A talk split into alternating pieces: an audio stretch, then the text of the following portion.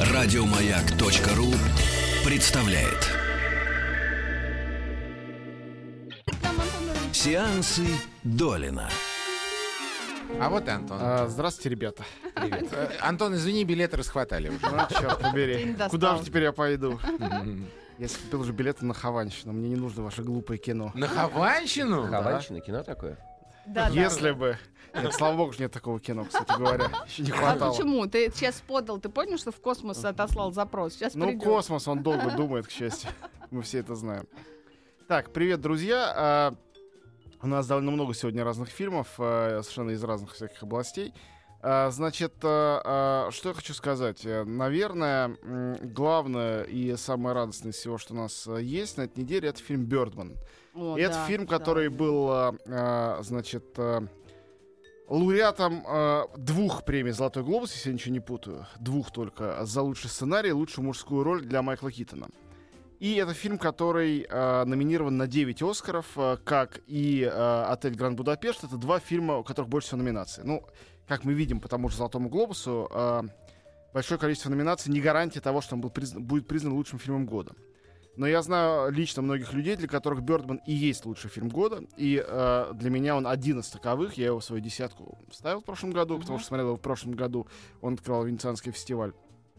И, конечно, я хочу сейчас долго, подробно и смачно вам о нем рассказывать и его рекомендовать. Первая сначала совершенно не смачная, совершенно такая сухая информация, да.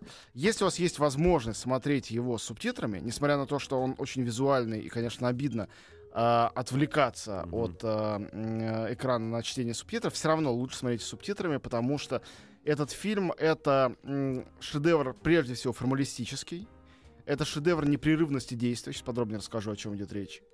И поэтому любые искусственные туда привнесенные дополнения в качестве, например, озвучки русской, которую я видел, которая в восторг меня не привела, они, этот эффект разрушат. Ну, не до конца, конечно, они ему повредят. Поэтому зачем вам это? Попробуйте посмотреть в оригинале, если есть такая возможность. Если нет, то все равно идите смотреть даже дублированный, но на большом экране обязательно. Вот это не фильм, который, как любят говорить, качнуть. Это совершенно не из этой области. Это действительно... Ну, то есть самый прямой аналог — это «Гравитация». Хотя тут вообще все про другое, другой жанр и так далее. Почему? В частности, потому что этот фильм сделан тем же оператором, одним из операторов, которым, наверное, можно неосмотрительно, но уверенно применить слово «гений». Действительно гениальный оператор. Эммануэль Любецкий. Это такой мексиканский еврей, его знают по кличке Чибо, все его друзья.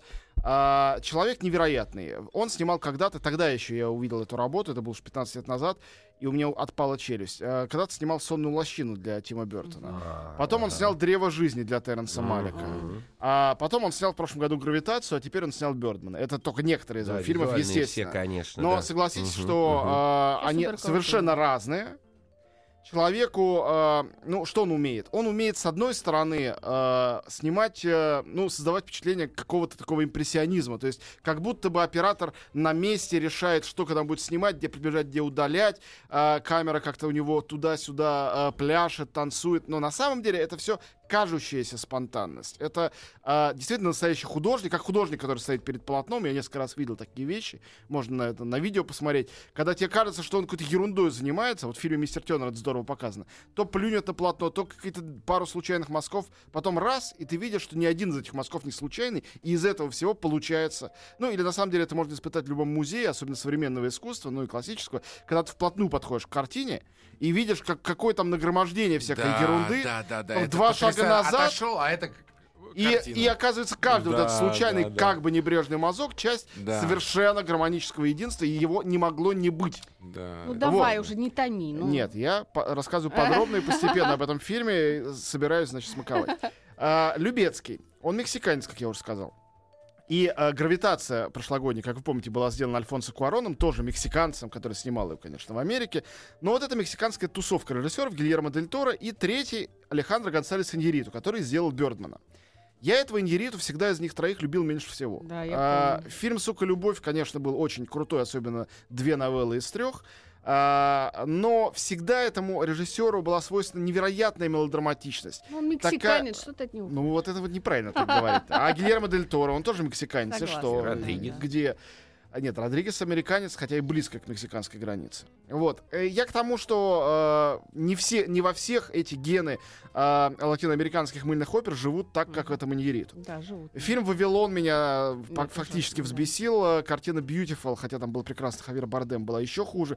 То есть он набирал все сентиментальные штампы, которые можно, добавлял, разбавлял какой-то такой музыкой специальной. Очень хороший, кстати, говоря. Ладно, сюжет у него, сценарий всегда тоже это крутой. Правда. Здесь сценарий писали 4 или 5 человек, он в том числе, в Бёрдмане. Но суть не в этом, а в том, что Иньярриту впервые в жизни снял комедию. Бёрдман — это комедия. Это, конечно, не комедия, как «Тупой и ещё тупее 2», которая тоже выходит на этой неделе. Это комедия, ну, как бы интеллектуальная, с трагическими какими-то обертонами. И вообще, самый близкий ее аналог по жанру и по сюжету — это «Все о моей матери» Педро Альмодовара, про который трудно сказать, что это по жанру, на самом деле. Вот. В Бёрдмане больше комического, но есть и драматическое тоже. Почему это похоже? Потому что сюжет это театр, театральные подмостки. Есть очень много фильмов и в Америке, и вне ее снятых об этом, в том числе «Все о моей матери». Значит, история такая, что некий пожилой человек впервые в жизни решает поставить спектакль. Сыграть там главную роль, сам это все спродюсировать, сам вложил в это деньги, сам написал инсценировку по рассказу, который ему когда-то нравился в юности, который, на самом деле, мало кому известен. Вот. И он чудовищно нервничает, что он провалится. Суть в том, чем он занимался всю жизнь? Вот. Там, почему он называется Бёрдман? Потому что этот человек — это суперзвезда Голливуда, прославившаяся ролями супергероя Бёрдмана. Это выдуманный супергерой. Ага. Вот. Но это фактически Бэтмен. Это человек-птица, летающий, сражающийся с злодеями. Его знает вся Америка и, в общем, весь мир. Но сейчас ему, условно говоря, 60 лет. Он не хочет снимать очередной там «Бёрдман 4». Уходить на пенсию не хочет. Он хочет, наконец, показать, что он серьезный актер. Да. Что он серьезный человек. Вообще. И он на Бродвее это делает. И с одной стороны, он всю жизнь прожил с ощущением своего супергероизма. С другой стороны, он боится, как не боялся никогда. Потому что он понимает, что одна строчка в рецензии критикессы «Нью-Йорк Таймс» все эти его невероятные усилия может свести к полному нулю. Кстати говоря, у фильма замечательное название. «Бёрдман» — только начало названия. Он называется «Бёрдман» или «Неожиданная доблесть неведения». Прекрасно, по-моему. Вот. «Неожиданная доблесть неведения» — это маленький спойлер, это название той рецензии, которую в результате напишет критикец из «Нью-Йорк Таймс». Теперь, в чем суть фильма? В том, как из этого материала и этих участников рождается вот такой фильм. Суть фильма в том, что он снят единым планом. Без склеек вообще? То есть, на самом деле, там сплошные склейки, но они спрятаны так, что обнаружить их невооруженным глазом невозможно. Камера не останавливается ни на одну секунду. Суперкрупные планы, общие планы. Камера взмывает к небу, она проваливается сквозь крышу на второй этаж, а потом в подвал, где другие два героя разговаривают. В это время те занимаются сексом в закрытой комнате, ты это слышишь, проходит туда камера. В это время за кадром играет музыка постоянно, причем музыка там упоительная, сумасшедшая прекрасная музыка. Это один из главных, лауреат Грэмми и так далее, один из главных джазовых барабанщиков в мире. Вот. И там исключительно барабанные импровизации. Это единственная музыка, которая там есть. Говорят, что они договорились, как когда-то Джим Джармуш договорился с Нилом Янком, что тот импровизировал на гитаре для фильма «Мертвец». И родился один из лучших саундтреков всех времен. Да, это правда. Здесь саундтрек ничуть не хуже. Здесь точно так же в студии закрылся этот вот барабанщик. И смотрел киноху. И... день импровизировал. А потом из этого нарезали, значит, куски.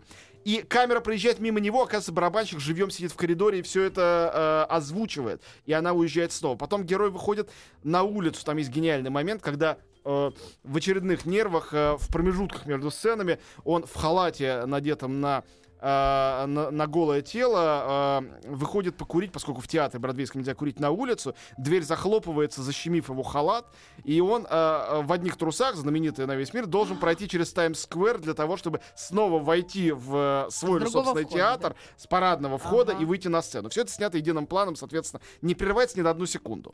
Это вот гениальность оператора, который каким-то образом они этот трюк сделали.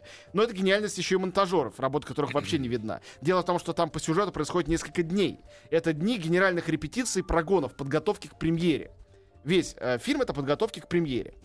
Там полно внутренних сюжетов. Например, в самом начале выводится из строя исполнитель второй главной мужской роли, и они решают взять суперзвезду, приглашают суперзвезду, которая оказывается действительно суперактером, но при этом чудовищным гадом. Он соблазняет всех женщин там, он страшно хамит режиссеру и перетягивает на себя все внимание.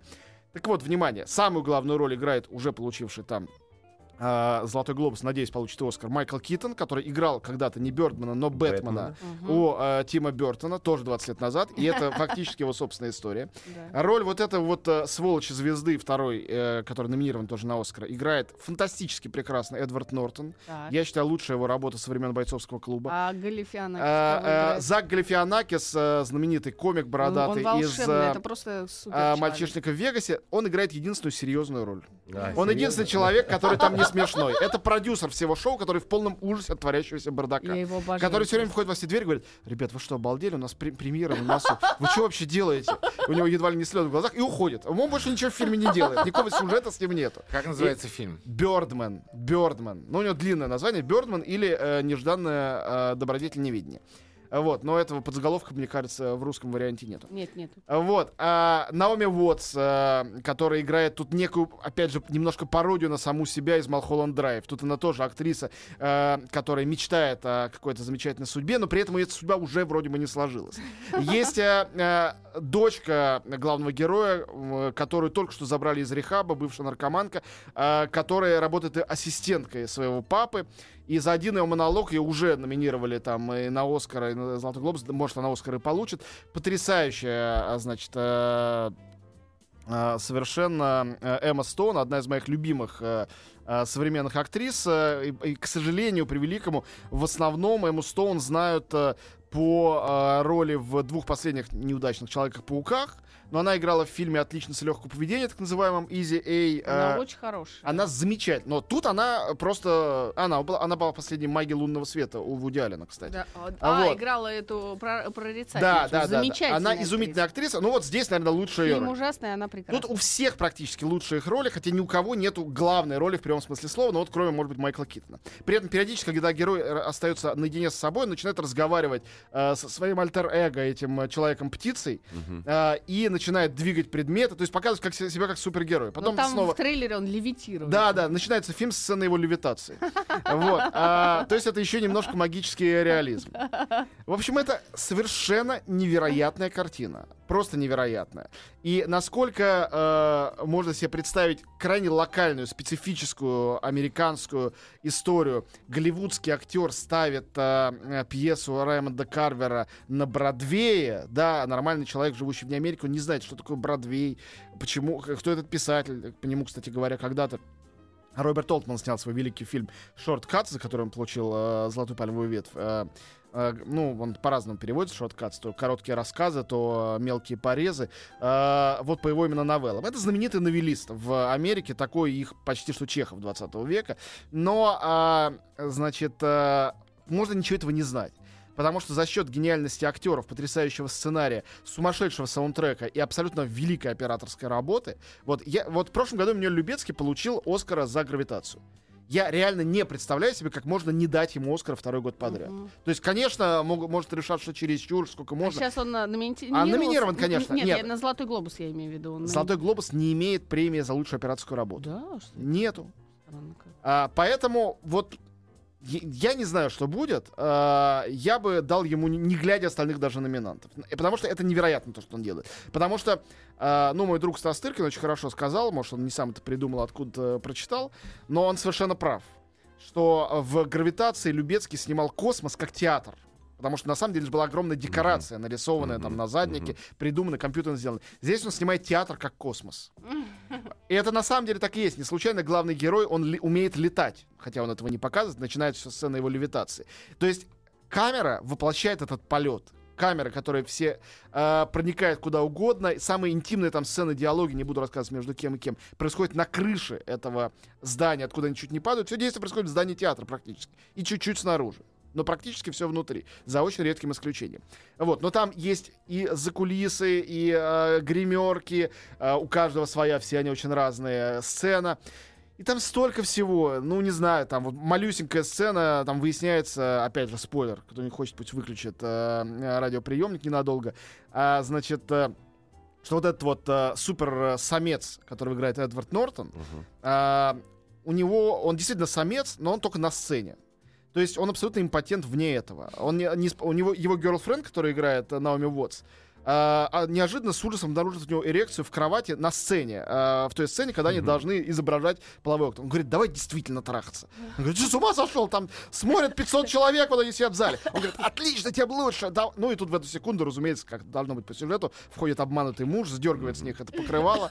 Это совершенно несказуемо прекрасно и совершенно удивительно. Я не видел таких фильмов в жизни. Да, а Игорь пишет, видишь, «Тупой и ещё тупее 2», хрень редкостная, хватило на 20 минут. Ну вот видите. «Тупой и ещё тупее 2» — это... Нет, он пишет, что этот фильм — это как «Тупой и тупее...» понятно. Нет, «Тупой и ещё тупее 2» просто выходит на экран. Ты включись немножко. Давай. Короче говоря... Чайку я сейчас принесу. В общем, must have, да, обязательно к просмотру. Скажем так, если вы человек, смотрящий кино, если вы стараетесь следить хотя бы за основными фильмами, там, получающими главные премии, собирающими какие-то там рекордные, то это тот фильм, который пропустить нельзя. Совершенно точно он один из, скажем, там, 10 фильмов года, я не знаю, какие еще будут дальше, которые, если уж вы 10 раз в году пойдете в кино, вы должны посмотреть и это тоже. Я несказанно счастлив, я уже много раз говорил, что в 10 таких фильмов в этом году входит и российский фильм «Левиафан», о котором мы еще обязательно будем говорить, который 5 февраля выйдет в российский прокат, наконец-то. Вот, но... несмотря на то, что «Бёрдман» — это нечто «Левиафану» противоположное по сюжету, по настроению, по всему. Потому что все-таки это комедия. Я поражен тем, как иногда люди находят себя. Вот как какой-то человек, ну не знаю, является, скажем, плохим балетным танцором, ты всю жизнь думаешь, как тебя бесит, как он плохо танцует, а потом выясняется, что он гениальный, не знаю, скульптор. Вдруг, неожиданно. И вот так вот с этим Иньярриту. Я слежу за его карьерой, там, 15 лет, начиная с его дебюта, смотрю фильм и думаю, да что ж такое? Ну, понятно, что у человека руки растут откуда надо, ноги тоже, но что же у него в голове-то что-то творится?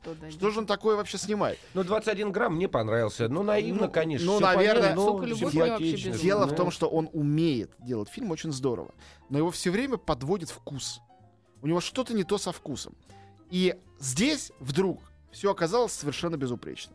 И есть люди, которые, конечно, считают, что этот фильм — это чисто формалистское упражнение. Я категорически не соглашаюсь, не подписываюсь. Но даже в этом качестве он настолько совершенен, что как бы только развести руками. Безупречно вообще. Я себе даже скачал саундтрек и его слушаю, хотя там, повторяю, только на барабанах один чувак играет. Впрочем, иногда там звучит и Малер, и Чайковский, и Шостакович, чего там только нет. И там очень все это умно тоже придумано. «Бёрдман» смотреть всем в обязательном порядке. И еще раз повторяю, то, что постарайтесь отыскать копию с субтитрами на английском языке. Эта копия существует.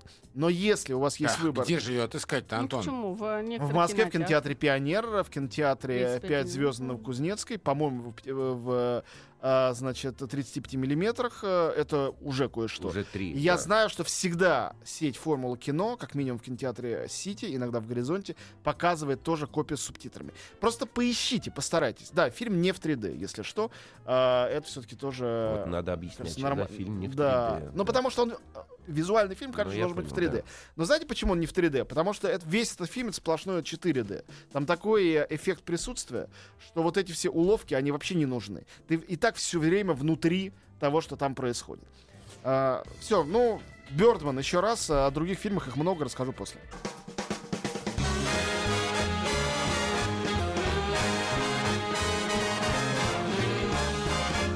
Доброе утро, профсоюзы.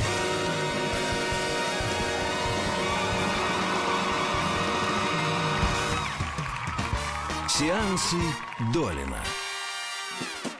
Антон Долин в студии «Маяка» рассказывает о новинках кинонедели. Еще раз всем доброе утро. Антон, пожалуйста, слушаем внимательно. Ну, я рассказал про «Бёрдмана», уж больше не расскажешь. Еще раз всем обязательно смотреть. Ну, наверное, какое-то количество людей, совершенно не думаю, что рекордное, пойдет на фильм «Тупой и ещё тупее 2». Почему не рекордное? Потому что мне кажется, что люди, которые 20 лет назад смеялись над этим фильмом, который для многих открыл Джима Керри, то есть я предпочитаю все-таки считать, что его открыл фильм «Маска», но не все так думают. Вот, они выросли. Многим из них просто это уже не смешно. Когда-то было смешно, сейчас нет. Во-первых. Во-вторых, время очень сильно изменилось. И было очень много, даже, в общем, я бы сказал, сенсаций в комическом жанре с тех пор. Ну, назову как самое очевидное явление Джада Апатова, и все комедии, которые делал он, начиная с 40-летнего девственника, и то, что он делал для телевидения. То есть уход вот этой искусственности комической, появление совершенно почти документальной естественности в поведении этих новых комических героев, Сета Рогена того же, и многих-многих других.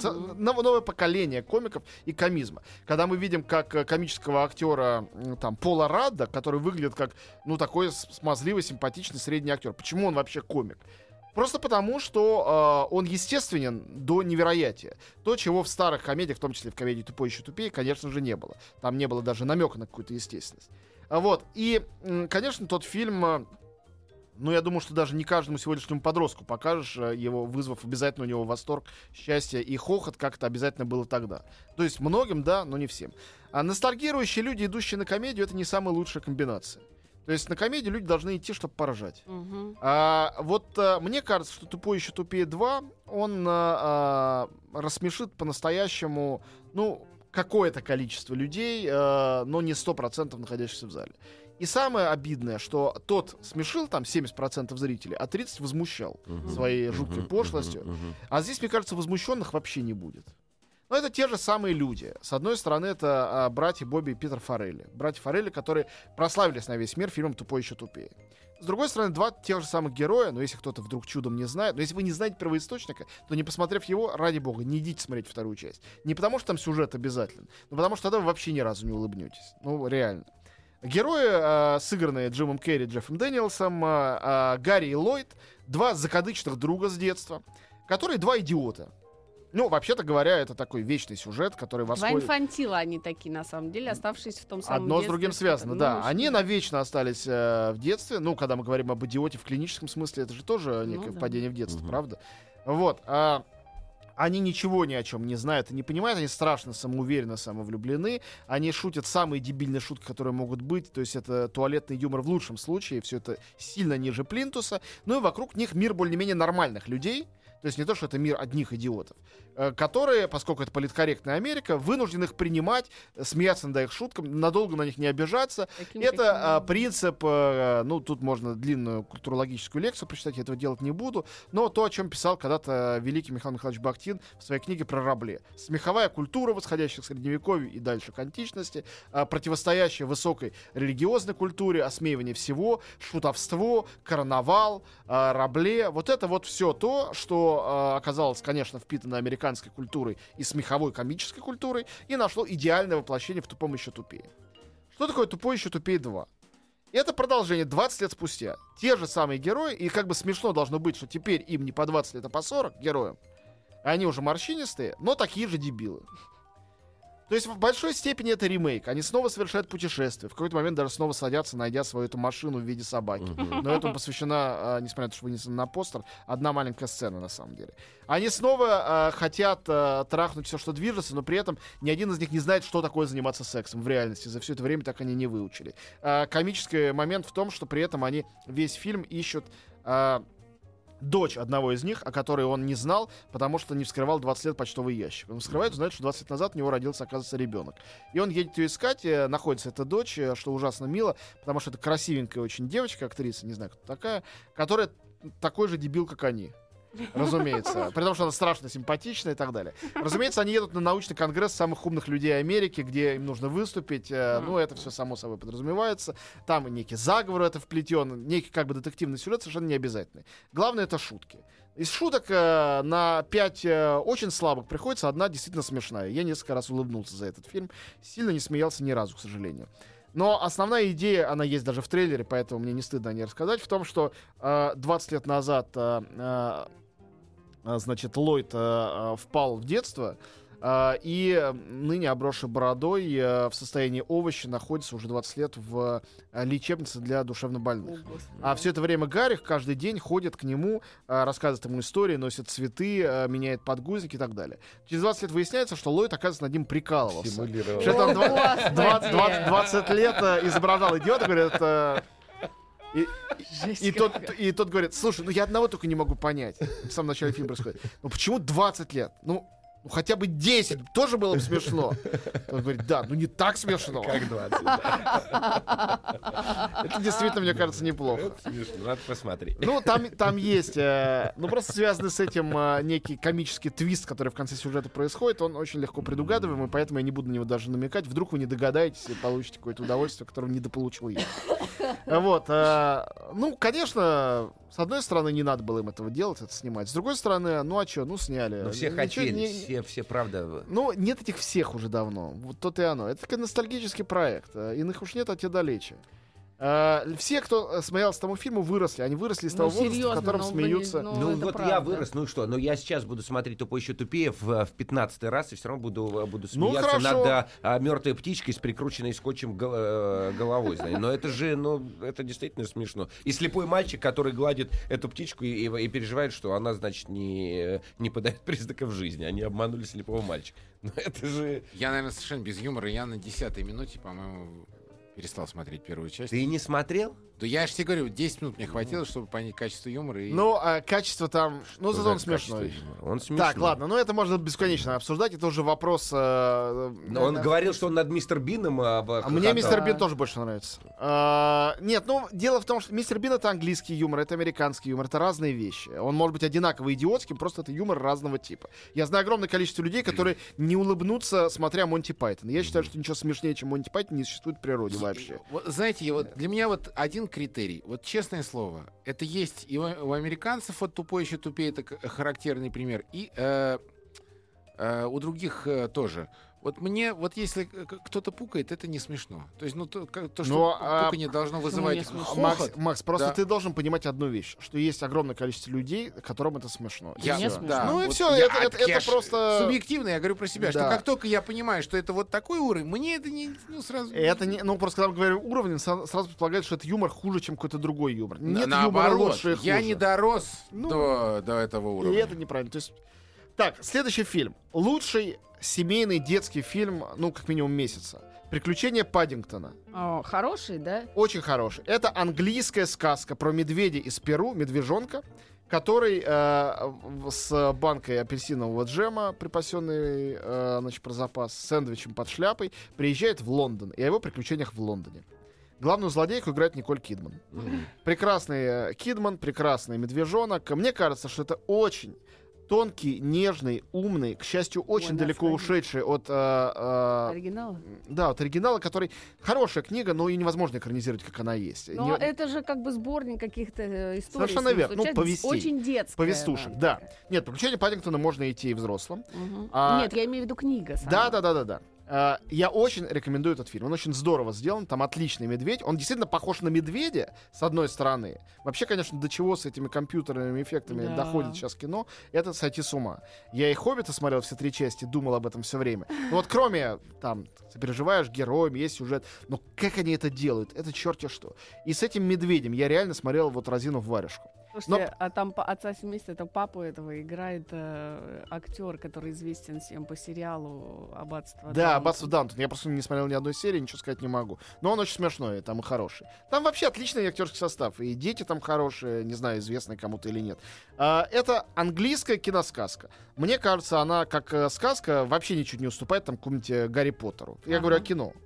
Потому что книжка совершенно для другой аудитории, другого возраста. Поэтому «Приключения Паддингтона» от души рекомендую всем. Идите с детьми, получите удовольствие. Он и хулиганский, и трогательный, все в нем есть. Фильм «Игрок».